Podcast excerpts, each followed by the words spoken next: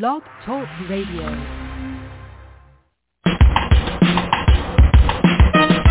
Let's get lost in a better place.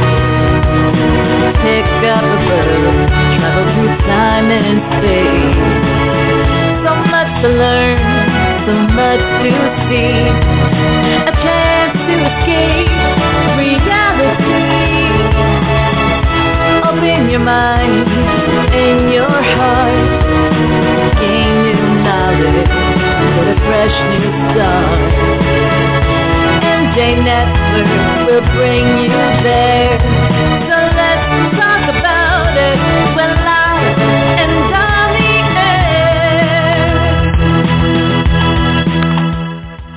Good morning, everyone. This is Fran Lewis. This is MJ Network.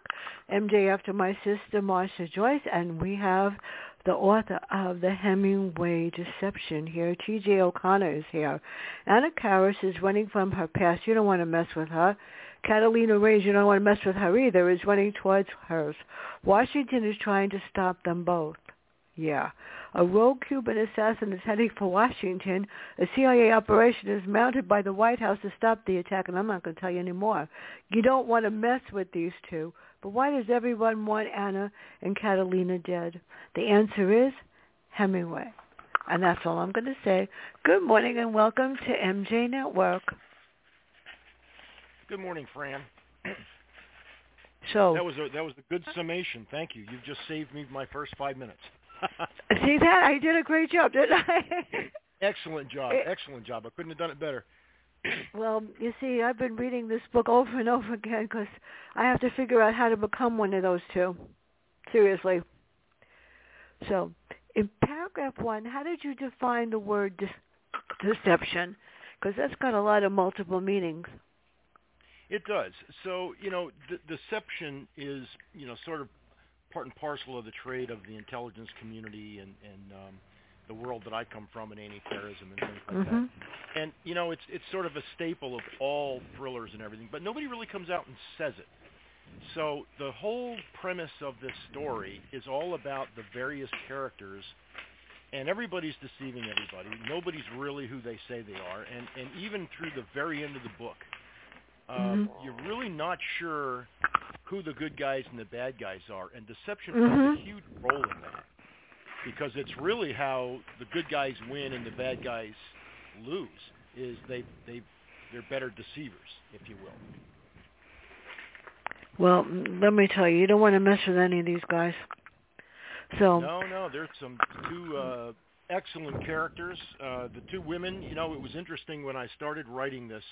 My Mm. original draft was a male character, and my uh, my wonderful agent Kimberly Cameron and I got together, and she said, you know, you when you write your books, you always have a very strong female character in the story. Why don't you try doing them as the lead?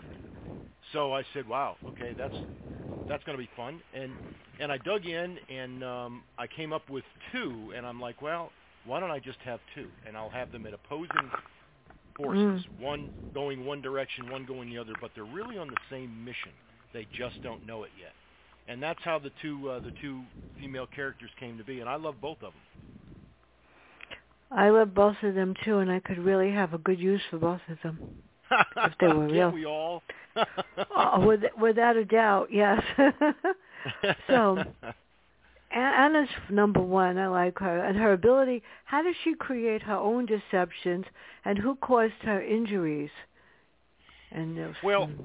Well, for Anna, uh, Anna has a deep-seated past, and you know I'm, I'm going to be careful about some of my answers, Fran, because I don't want to give away too much. But Anna was a guerrilla fighter in Latin America. Her parents were missionaries, and she lived with them and became involved in the guerrilla movements. And she learned her skills basically for survival and to protect herself and her family. Um, and ever since then, when you say, you know, who's caused her injury, virtually everybody. Uh, that's why she doesn't Mm. trust very many people. Uh, she she left that world trying to escape her past, and that's and throughout the story, that's sort sort of one of the big underpinning uh, themes is she is Anna Karis. She took the her last name from her uh, Yaya, her grandmother, Poppy, and she's trying Mm. to stay away from being that that you know, rough and tumble guerrilla fighter who was in Latin America named Ana Montilla.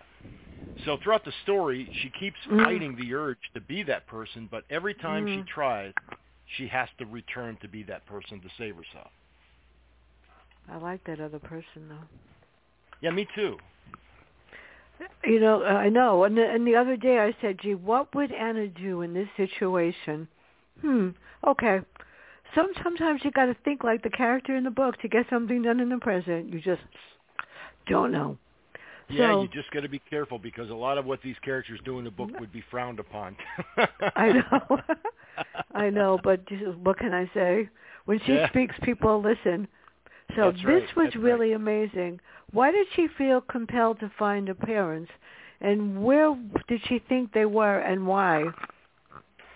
so part of part of the story uh, is her is her backstory, right? So she she Mhm. got separated from her. She left her her missionary parents in in Latin America to move in with her with her yaya to go to college, and she just decided she didn't want to go back to that life.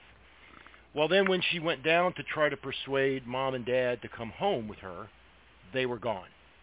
Mm. So part of the story is she's trying to find her parents to to convince them to give up the missionary life and come home and live in Manhattan with her and her and her yaya.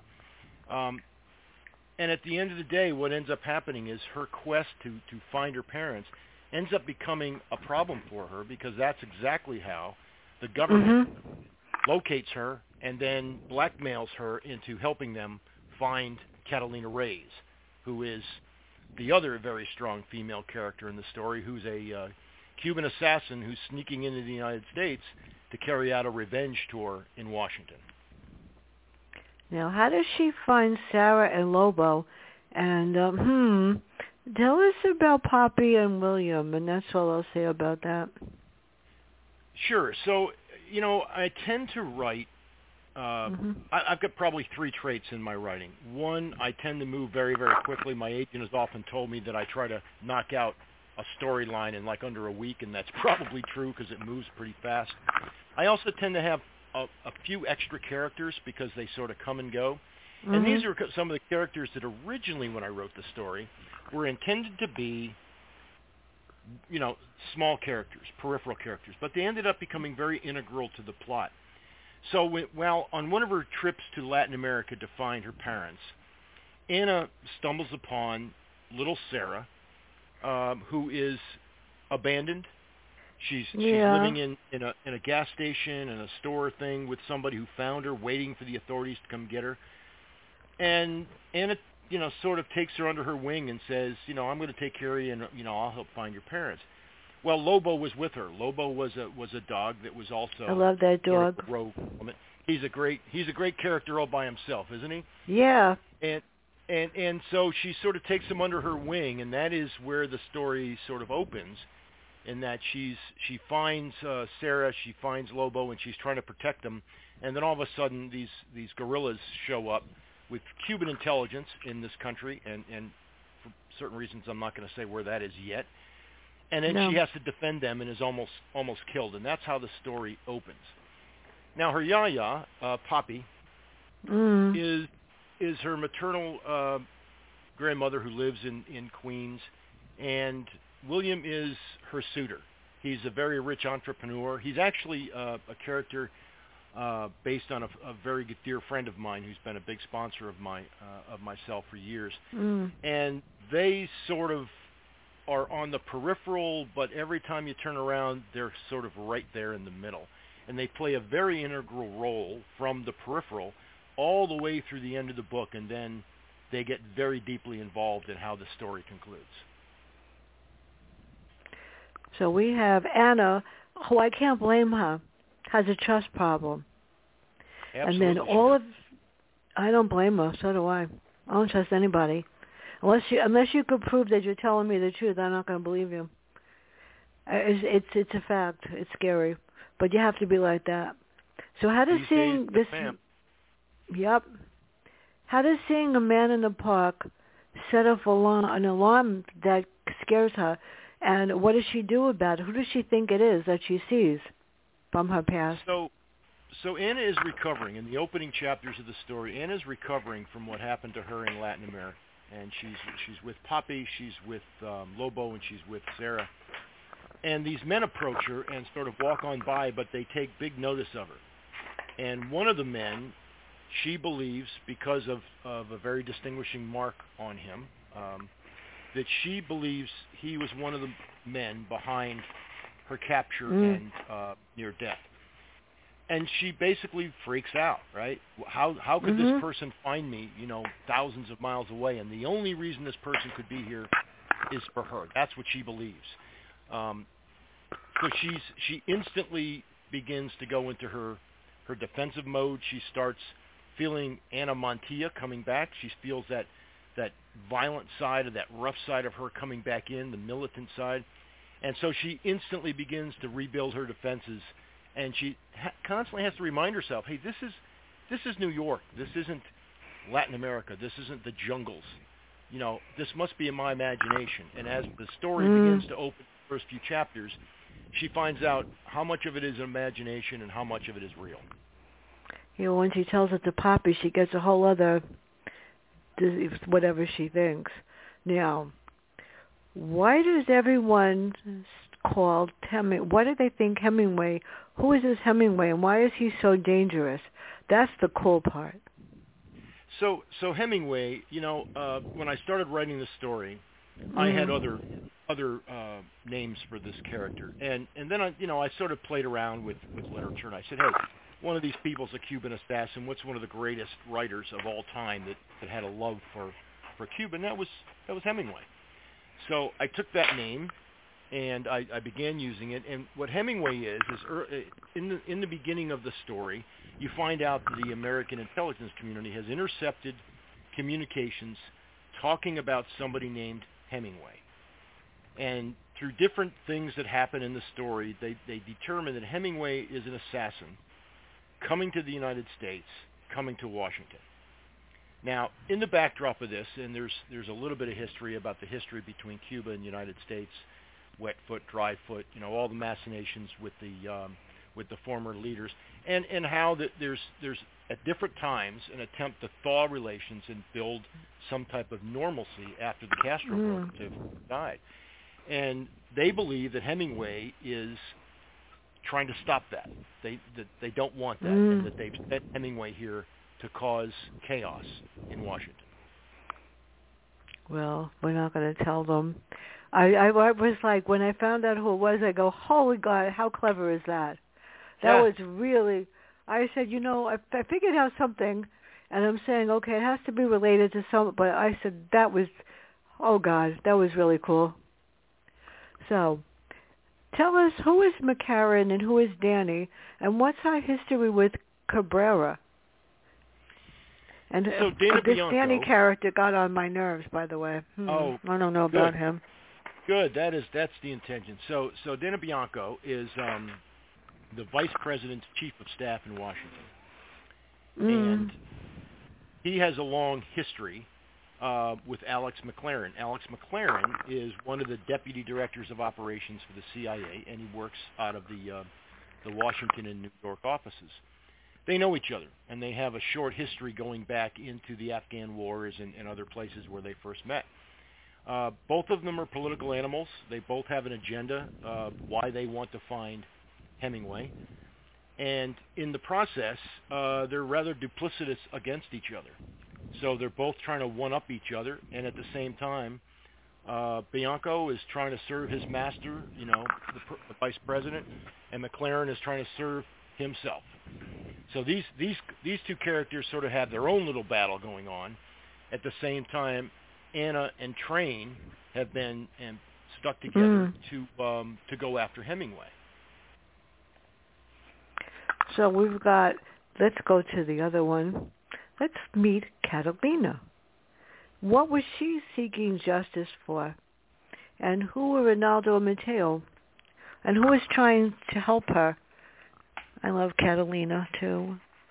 Yeah, Cat Cat was an interesting decision I made. So as I first started to write the book, um, I was focused on a strong female character, and what I didn't want it to become was a little too cliche, where you know Mhm. it was strong female character against all the badass guys, right? And I said, you know, I work with a lot of absolutely excellent people, and and more than half of them uh, are very strong, intelligent, really excellent women that that fill these roles that historically have been roles that men have filled. And and I really love working with them because it's a whole new perspective on the type of anti-terrorism and consulting that I do. So I started saying, Mm. what wouldn't it be great uh, if the secondary character Catalina Reyes, who is who is called Cat, is Mhm. the assassin, and I'll put the two of them against each other, two strong women supported by the guys, but really they're the, the focus of the story. So I started writing them in together, and then I realized that I wanted them to be basically the same type of person, but coming from polar ends. So Anna is trying to run away from her past. She doesn't want to be Anna Montilla anymore. She doesn't want to be the the guerrilla fighter, Mm. the the killer, the, the the the tough person in the room. Catalina Reyes, Cat, has lost that edge. She was Cuba's top assassin. She's lost that edge. But she knows she has to find it again. She has to become that person if she's going Mm. to survive the trip to get to Washington through the southern border. So the two of them are re- really on a collision course.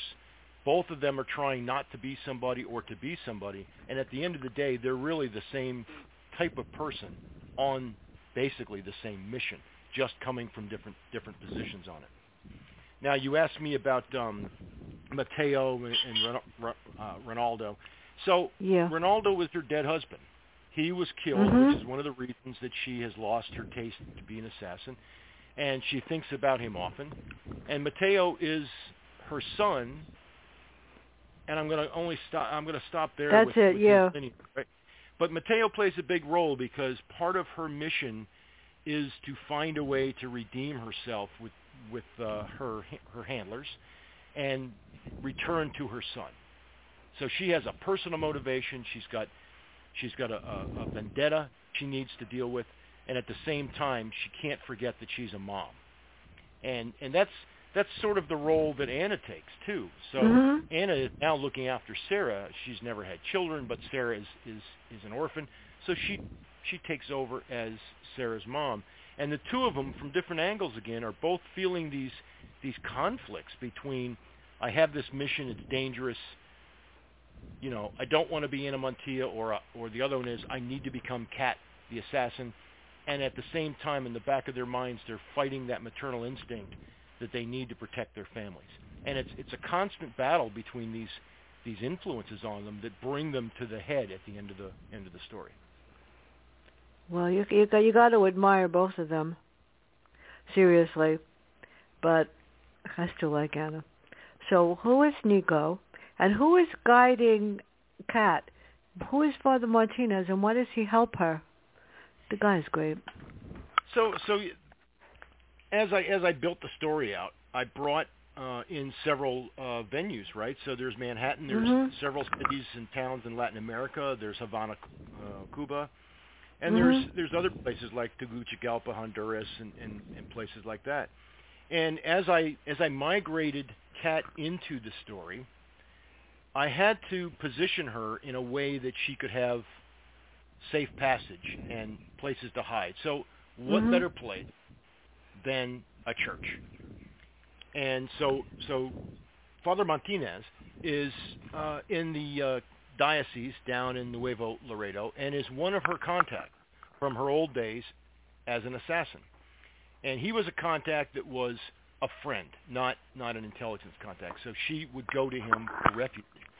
So she uses Father Martinez for that very purpose to try to help her find a way across into the United States safely without being killed by everybody who's trying to get to her.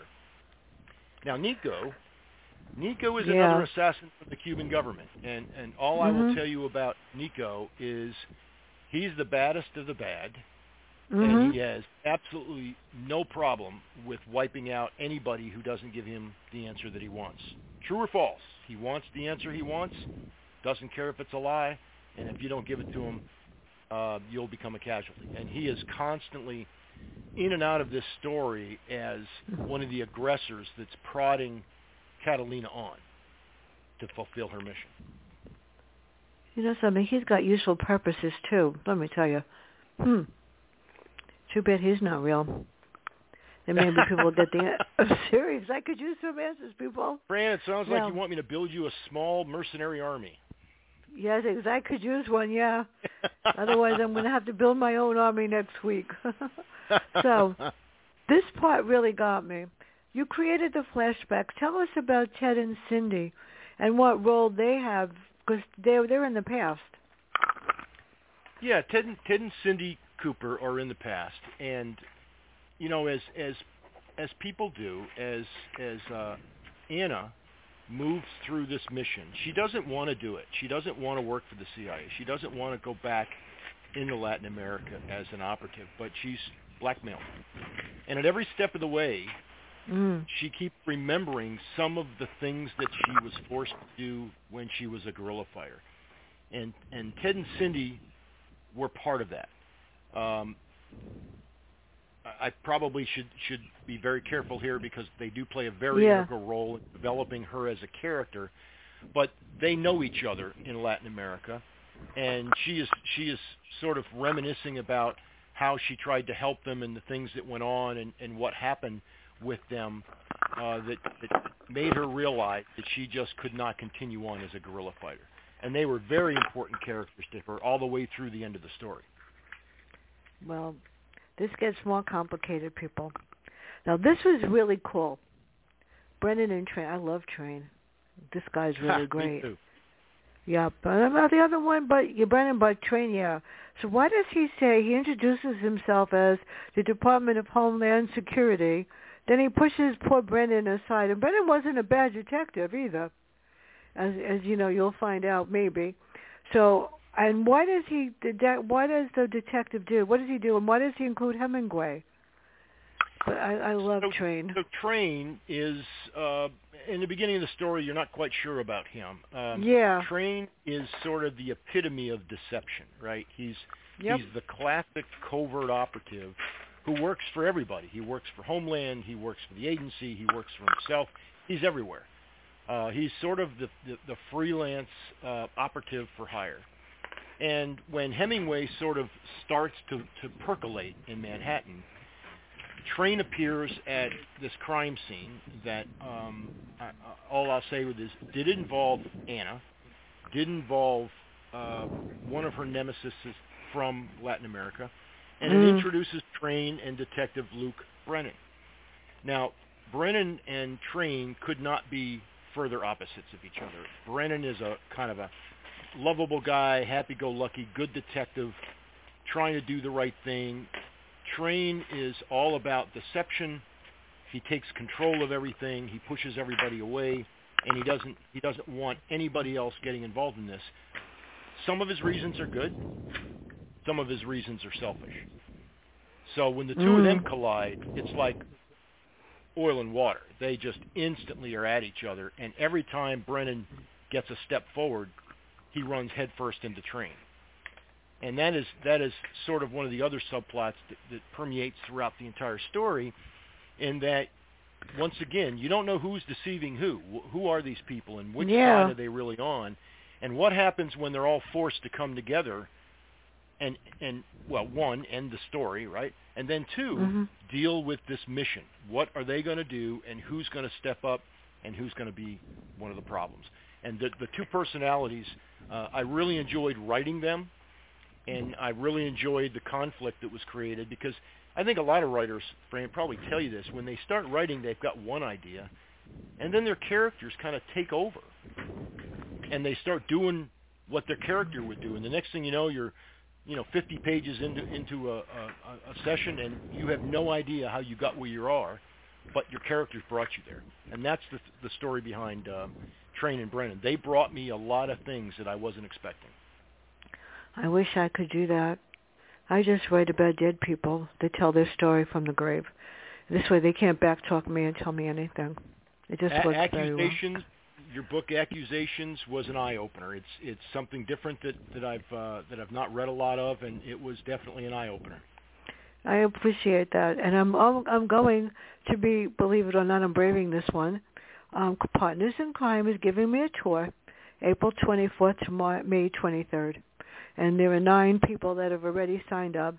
And I was hoping they would all be like you know book blasts or you know spotlights or guest posts. I got six people that are going to review the book. Oh my God!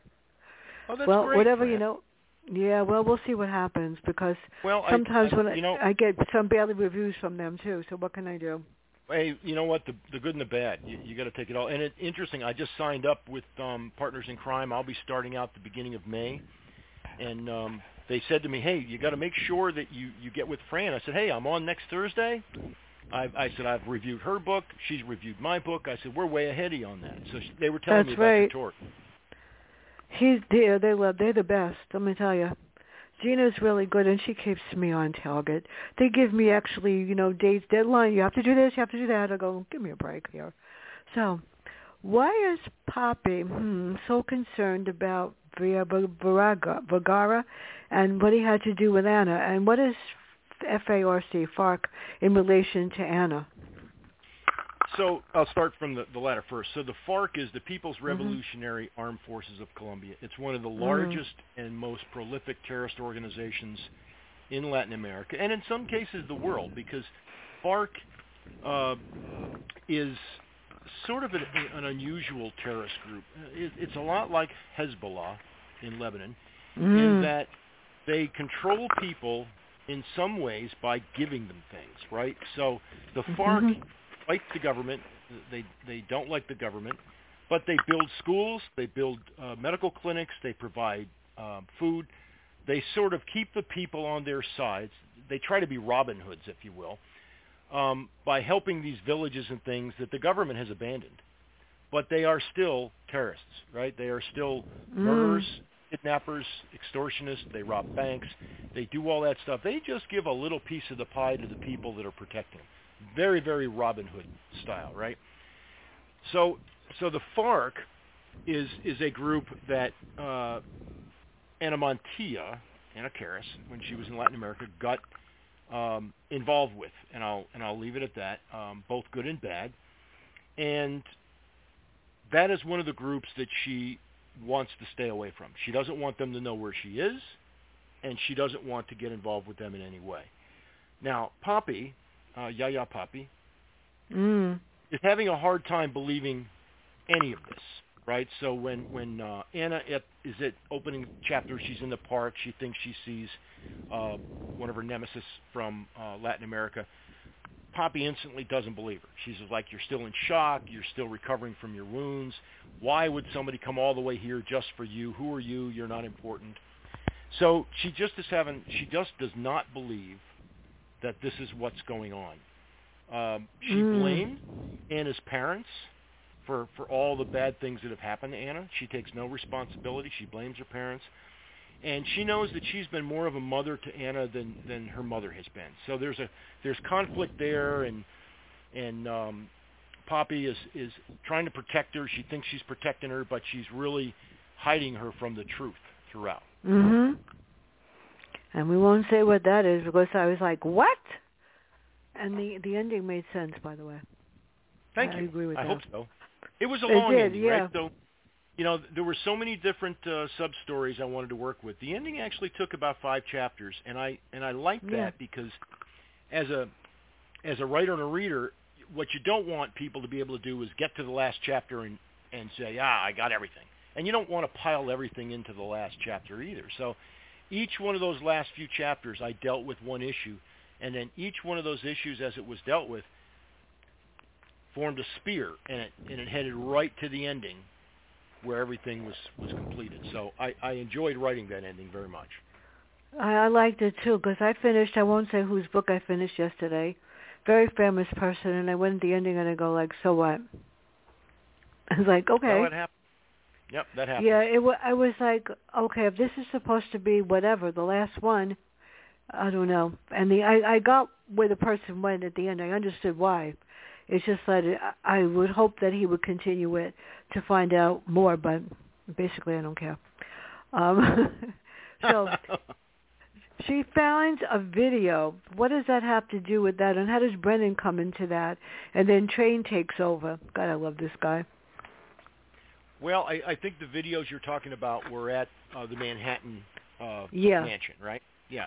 Yeah. So, uh, and I got to dance around about this a little bit because it's a really Okay. important chapter. So, so Anna is um, is gets involved with Brennan because she's uh, brought in as a person of interest in a series of murders, and unbeknownst to her, she was seen in the area of these murders because this mansion had CCTV video on it.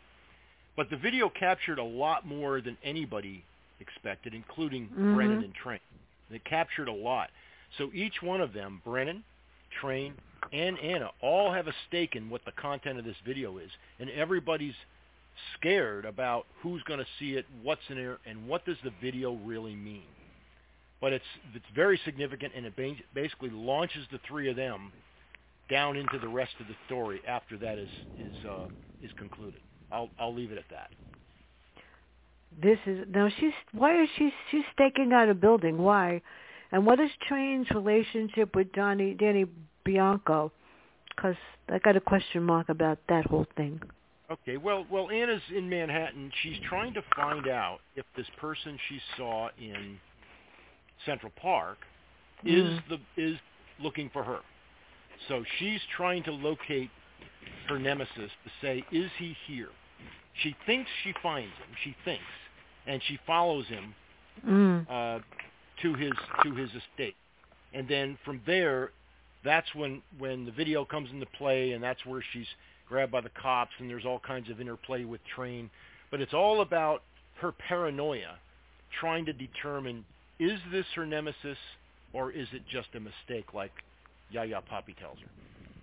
And then you, you asked about Train. What's his relationship to Dana Bianca? Well, he doesn't have a direct relationship. Yeah, Uh, I didn't think Train so. works, you know, Train works for Alex McLaren, and McLaren is connected to Dana Bianco. But indirectly, Mm. Train realizes that he has to watch his back because he doesn't trust either one of them, and they don't trust him. They're they're waiting for him to go completely rogue, and he's watching his back because he knows that he has nobody else to protect him but himself, and that's how the three of them are in this little, uh, well, once again, a, a deceptive triangle between the three of them. Well, now it gets interesting. Who is Dallas, and where are his loyalties, and what's his mission? And what happens when Catalina crosses paths with Anna? Now that is where things get really cool. Yeah, things things kind of heat up there. So Yeah. in the in the beginning elements of the story, uh, you're learning who Kat and Anna are. You're sort of getting a taste for their skills, what motivates them, what scares them, and and and who they don't want to be or who they want to be. And then they end up uh, sort of colliding in um, in Latin America, in um, Mexico, and the two of them sort of come together with an explosion because there's Mm. so many other elements involved with this story that all kind of come together and there's there's Father Martinez, there's Cuban intelligence, there's Nico, there's the people hunting Kat, there's the people that are hunting Anna, and then there are those that are hunting both of them. So they all sort of collide. And the second half of the story is really centered around that collision and all the different battles that go on um, aside from that. And by battles, I don't mean just shooting battles. I mean Mm. mental battle and, who's gonna who's gonna win that game and who's gonna win Hemingway. But Dallas is sort of a, a smaller character. Uh, Dallas is a is a, uh, a pilot. Uh, he is a personal friend of Trains, who does various nefarious things for him, like smuggling and other things. And Dallas in the in the first draft had a much much bigger role. He was a Mm. much bigger character because I really liked him. The trouble was when I got done with the first draft, I had to shave 25,000 words off of it. So Mm. unfortunately, Dallas lost several chapters, and um, we'll see. Dallas may come back in the future. I don't know, but he but he's a fun character. His loyalties are to himself and to I Train, like that. right? And So- that's it. He doesn't care who Train works for, as long as you know it's it's just Train. Well, before I forget, sometimes I want to forget, but I can't forget. I have three interviews next week, people.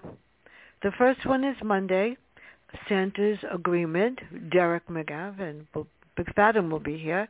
On the first, A.K. Coretta, the Greenleaf Murders. On the second, somebody, I have no idea about her. She wrote a book called Operation Mom. She found me, and we'll find out what happened. On the sixth, we have somebody we all know and love. Vincent Zandri is going to talk about the Moonlight series. On the 8th, Jeffrey Wells is going to join me for Nevertheless. And on the 13th, this is a first, and I am so excited and proud.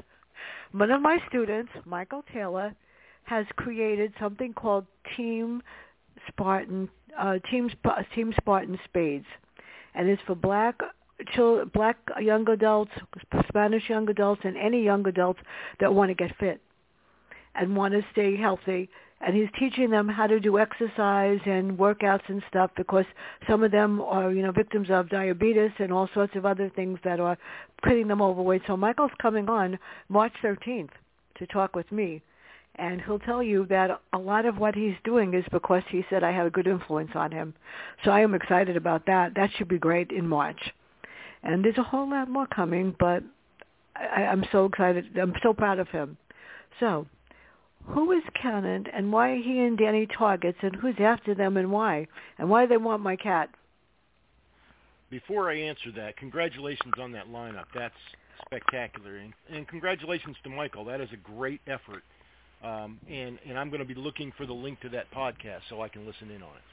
I am because I, I watched his video and I watched the workouts and I'm saying, you know something?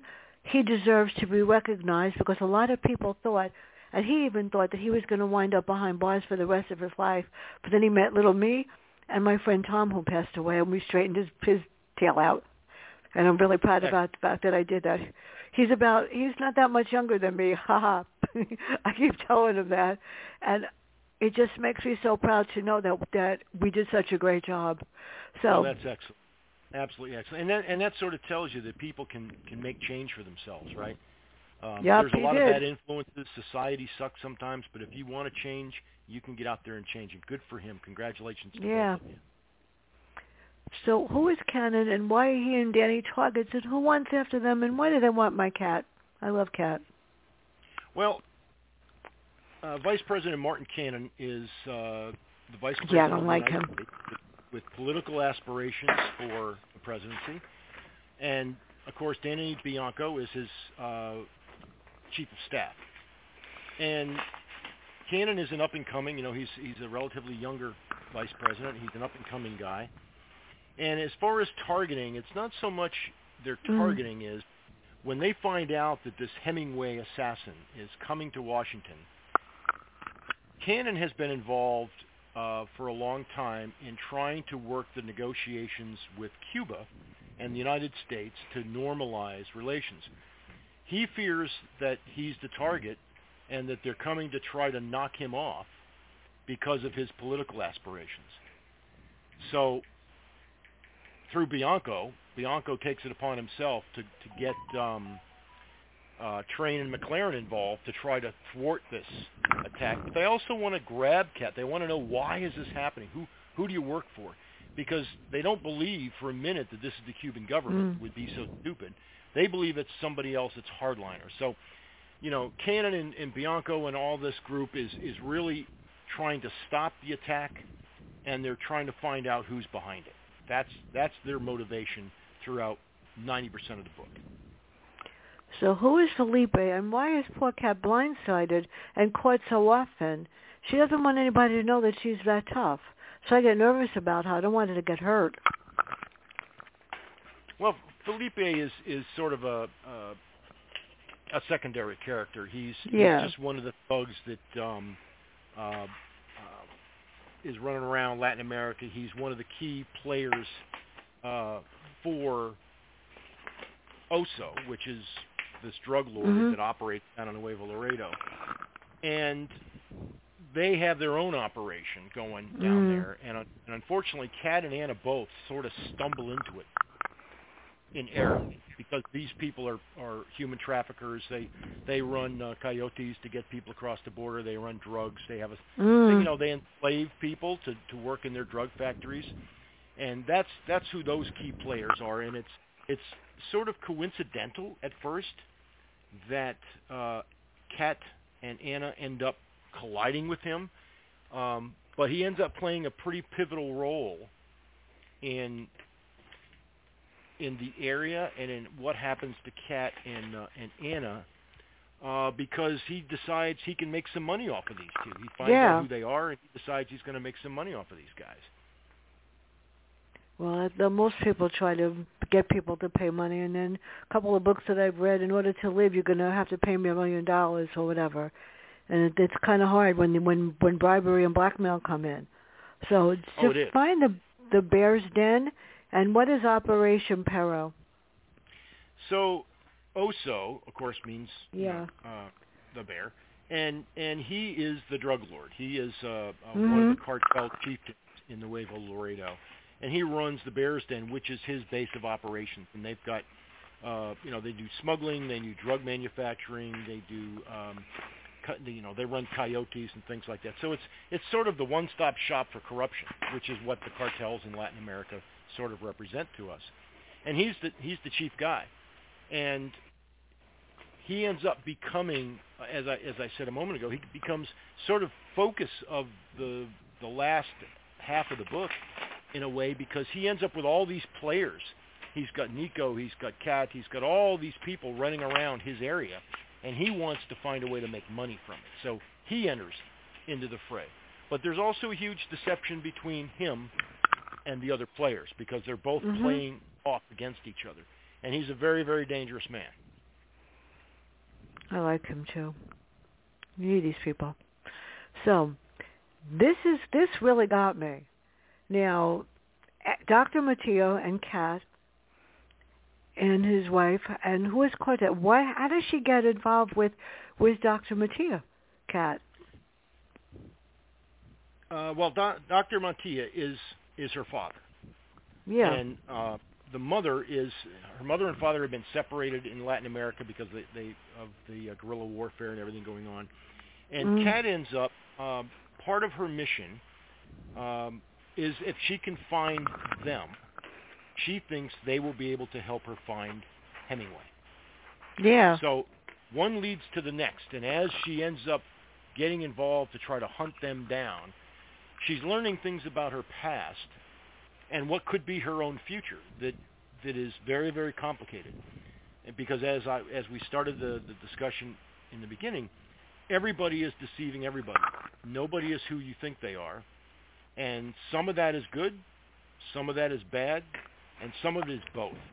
And when it comes to her family, she's finding out that she really is confused by all of them. So that's part of where uh, I think one of your questions I, I, I assume you're going to ask me is how does she and, and Anna collide, and what Yeah. happens with that? Well, part of that relationship starts to build because of this this problem that builds around Oso and the Bears Den and Father Martinez and and you know you've got Nico and you've got all these these uh, characters who are all in it for themselves, all fighting each other. They all want Hemingway for themselves. They all want to find a way to get Hemingway, get a bunch of money, and then extort and blackmail and do all kinds of other things. And at the end, you've got Anna and Kat caught in the middle of this. They Mm. know their mission is opposite each other, but they have to decide on how they're going to fight all these elements at the same time. Now, this was a scene that put a. I got really smart on this one. I won't tell you how, but I had a feeling. What happens when she comes fa- when Anna comes face to face with her mother, and she has to really dig deep into what what- and what happens without saying what yeah, happened. that, that's one I'm going to have to be careful about too. okay. Because, Yeah. uh, you know, they all end up being captured by uh, by Oso's men. All of them. Her mother, Yeah. her, Brennan. Everybody's everybody's sort of captured in together, and it's it's how they escape, and what happens after the escape that sort sort of brings home. Um, what the connections to Oso, what the connections are to Cuba, and what's going on with Hemingway. And all this sort of starts to filter out once once she finally finds her mother. Well, that's why I'm leaving out this next question is where they blank blank somebody because that'll give it away. I got that Yeah. one. Yeah, this just proves people that I read the book, and the book was very heavy, and I have it in a folder. Because what I did was I stapled different parts of it so that I wouldn't hold the whole thing at one time. Then I read it twice, and then I put it well, in my folder. As soon as I get my copies in this week, I think I I've want my, one. uh, Yeah. I, I told you I will have it packaged up and in your hands as soon as I get one. I'm excited because the post office isn't bringing me the ones that are due in two weeks, and I can only read Oh. so fast, people. And there are a few that I'm reading now that I would like to not read, but I said I would because that's just me. What can I say? Yeah, yeah, yeah. Plus the fact, if Gary Braver, if you're listening, I got your new book. It's coming out in October, and I started that one, and I may drop all the other ones. So if you want an interview, you better tell me because it's really good. That that is good. I got his, and a few others that are coming out in October from Oceanview. So, how does she connect with Kat, and how do they work as one, as a team? How does Anna and Kat work as one? As a team. Yeah, so that's sort of an interesting, particularly the term team, right? Yeah, I So know. sometime- Right? So team sort of suggests to you that they're side by side and they're and they're one mission, one focus. They they they're going to win at the same time. Well, that's not quite what their team is. Uh, they're actually going for the same goals, but separately. They collide. They don't trust each other at first. Then when they start to trust each other, they have another falling out. And then as the story starts to conclude, you find out that both of them have been a little duplicitous, and it's where that duplicity collides that they have they find common ground. So Mm. the team, if you will, ends up being really about their target, not about Mm. themselves.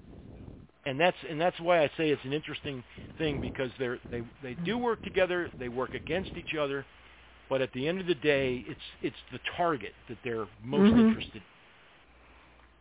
It proves I read the book, people. Seriously. It proves I read it. People complain about the fact that I read things. so oh, well. tell this tell us more about Poppy. Now this upset me greatly. Why did Brennan get fired? And what's in it if he sticks with Anna?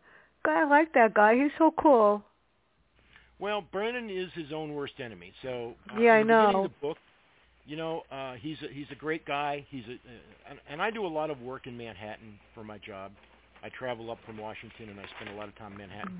I get the honor of working with a lot of amazing NYPD uh, people. That, you know, uh, the beat cops all the way up to the terrorism guys and some other people. Oh, nice. and they're just they're just really great guys. And my son is a police officer. I'm former law enforcement myself, and I really Mm. enjoy working with these people. And and you know I think cops get a bad rap, and I know there's You're right. They don't there, deserve it.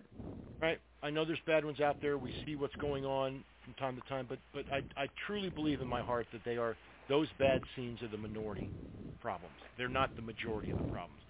So with Brennan, I wanted to paint a very typical Manhattan detective. And I have an old friend of mine from years back that I that I knew very very well. I haven't talked to him in Mm. many years, but it's sort of based on him in that he's he's a happy-go-lucky, friendly, very smart, but a little sarcastic and fun-loving. You know, he he likes he likes his job and he likes to to help people, but he is still, you know, a cop. So he has to always draw that line. And with Brennan, he is he he becomes involved with with Anna uh, early on in the story, and he knows she's trouble.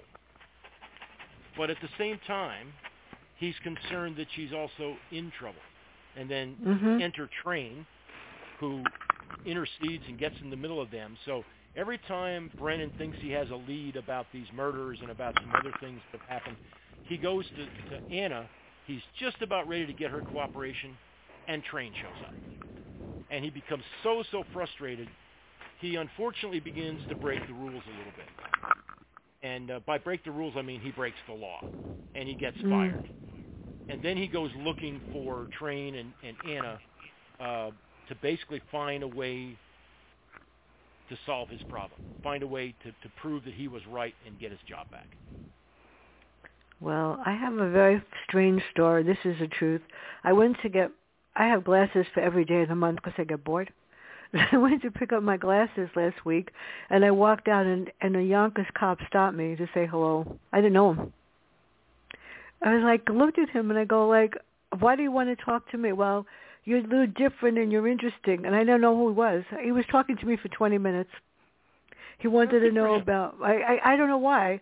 And my husband said they must want to think that you know whatever they're gonna. They feel sorry for you. No, he asked me who I was, and I told him, and I told him I have a radio show, and then he was interested, and then he went in to get glasses because I told him to go there. I was like, what? and Yeah, it was like so you know. strange. That's that's great. In my in my town of Winchester, which is about uh, 90 miles outside of Washington D.C., that's the way the the, the cops are. My son's a uh, a police sergeant here, a canine officer, and that's the way they do uh, the community. You know, I, it's not unusual. We'll be at night. My wife and I will be down on the the old town area Mm. having dinner, sitting out, and the and the, the officers will walk down and they'll be talking to people, and they very they do try very very hard to stay engaged, and that's a sign I think of, of good policing. They don't do that around here. It's like I said, you know, the the police officers here are not that that friendly. I said, you've got to be Yonkers because you're saying hello to me. and You're really nice. I was like so so excited. I said, okay. Good for And I- the- Good for him. well, you never know. so, what does Kat want, and why does she trust Anna? And how did you create that surprise ending? Because we're not going to tell them what it is. Well, what Kat wants is justice, revenge, Yeah. and she wants her she wants to get back to her family. Right? She she really does Mm. not want to be this assassin anymore, but she knows she has to carry out this last mission in order to Mm. succeed. And in doing that, she, of course, is confronted with Anna and Train and these people. But she also realizes the only way that she has any possibility of getting to Washington in success is to embrace some of the risk that, that Anna Karras offers her. So they they form sort of a mutual understanding. You've got your mission, I've got my mission. Um, you help me, I'll help you, but there's a limit, right? There's a there's a definitive limit because remember, in Anna's past, she was also a killer, so she understands revenge. Mm. She understands the seek for justice. So that's driving them toward the end of the story. And the and the surprise ending, um, I think all endings should be a surprise, right? Even in thrillers where you sort of know Mhm. what should happen, and then you're looking for the what actually happens. In in my case, there's there's three or four different problems that have to be solved, and each one comes out where deception is involved. And the ending is sort of I, I, I do believe it's very unexpected. Um, I, to me, uh, and to, to the people that have already read it, it was very satisfying because it sort of wraps up with justice, revenge. Everything all came together, but in, in a way that I think a reader can say, I understand. Well, I, I understood, and when I and when I realized um, what Anna did at the end. Well, thank God for little Sarah. She's so cute, but I want the dog. The dog is very good. He he can take care of everybody. The dog, Lobo. If you want to take care of these people for me, I'll get you there. He he's really cool, but I I understood, and I was like I wasn't surprised. And I'm saying this person keeps telling her whatever, and finally when she faces the truth, she did the right thing. So here comes my my crazy question because if I don't ask this, it wouldn't be me. Um, I know this is a story. I got all these um, meanings of the story: betrayal, revelations, deception, corruption, human bondage, fear, justice, family betrayals, and leading to the dramatic ending. You see, I got all that, people. I didn't miss a thing. So, but where do you see Anna and Kat in the future? Are you going to bring them back? You know, I want to. Um, I, I really I told do. you. So, so there's, I, I've I've got sort of a dilemma that that all writers should have. Uh, maybe they Mm. all do, and I don't know it. You know, I may, I don't make a living writing. Uh, I'm a, I'm an international um, security consultant, but I have got right now uh, my original paranormal series. I wrote a fourth book, and my uh, my new publisher is considering uh, republishing that. So they, they and with the fourth book, they haven't made up their mind yet, but they're thinking about it. And then, of course, I've got Anna and Kat in the uh, Hemingway Deception, that that Yeah. I love the characters and I and I am very already starting penning out an out, outline for a sequel. But at the same time, I just finished a new thriller with different characters, and I love that story just as much. So at the end of the day, there's three that I will probably write sequels to. Uh, the decision which one is which, uh, you know, I sort of think that my agent, uh, Kimberly Cameron, and my publisher right now, uh, Suspense uh, Publishing, they're you know they need to tell me where their their best interest lies. I want to do one for each one. It'll just be a matter of who's next. So Well, I agree with I- you because I my think we're gonna publisher tells me nothing. You know, when you're self-published, they don't tell you anything. And with accusations, I was lucky because it was the first time that she assigned me an editor, and Jonathan is amazing. And basically, he was only there, you know, for spelling and grammar, but I, I conned him into doing content too because he thought I was great. To, Well, I am I Yeah. am very fortunate. First of all, Kimberly is is an amazing agent. She she Yeah. does more than just try to sell my book. She's a she's a good influence, a good motivator. But Suspense Publishing has been the experience in publishing that I wish I had had from the beginning. mm, Uh, and that's not to say anybody treated me bad. They absolutely different. I, I'm very pleased to have been with these other publishing houses. But I was always looking for that interaction, you know, a little bit more say in what was going on. yeah, they don't. don't just tell me to go do this. Tell me why. Let you know. Mhm. And Suspense Publishing, John and Shannon have just been amazing to work with, and I, I have enjoyed this so much that uh, Mm. I hope it's a long-term relationship. I, I truly do. Well, if I if I ever get to finish the next book, I actually started it. People, I wrote ten thousand words, and then I got people that told me I have to read their books and review them first. What am I going to do? So I, I would use John a lot again because if I made a phone call and called him, he answered right away. If I wanted to know something, explain something, he did it right away. And it was like, and I work with several self. I, I had my last book, Population Zero, was independently published. Never again. That's beside the point. So that's what's next to you. And where can everybody get all of your work? And when am I getting the next one when it comes out?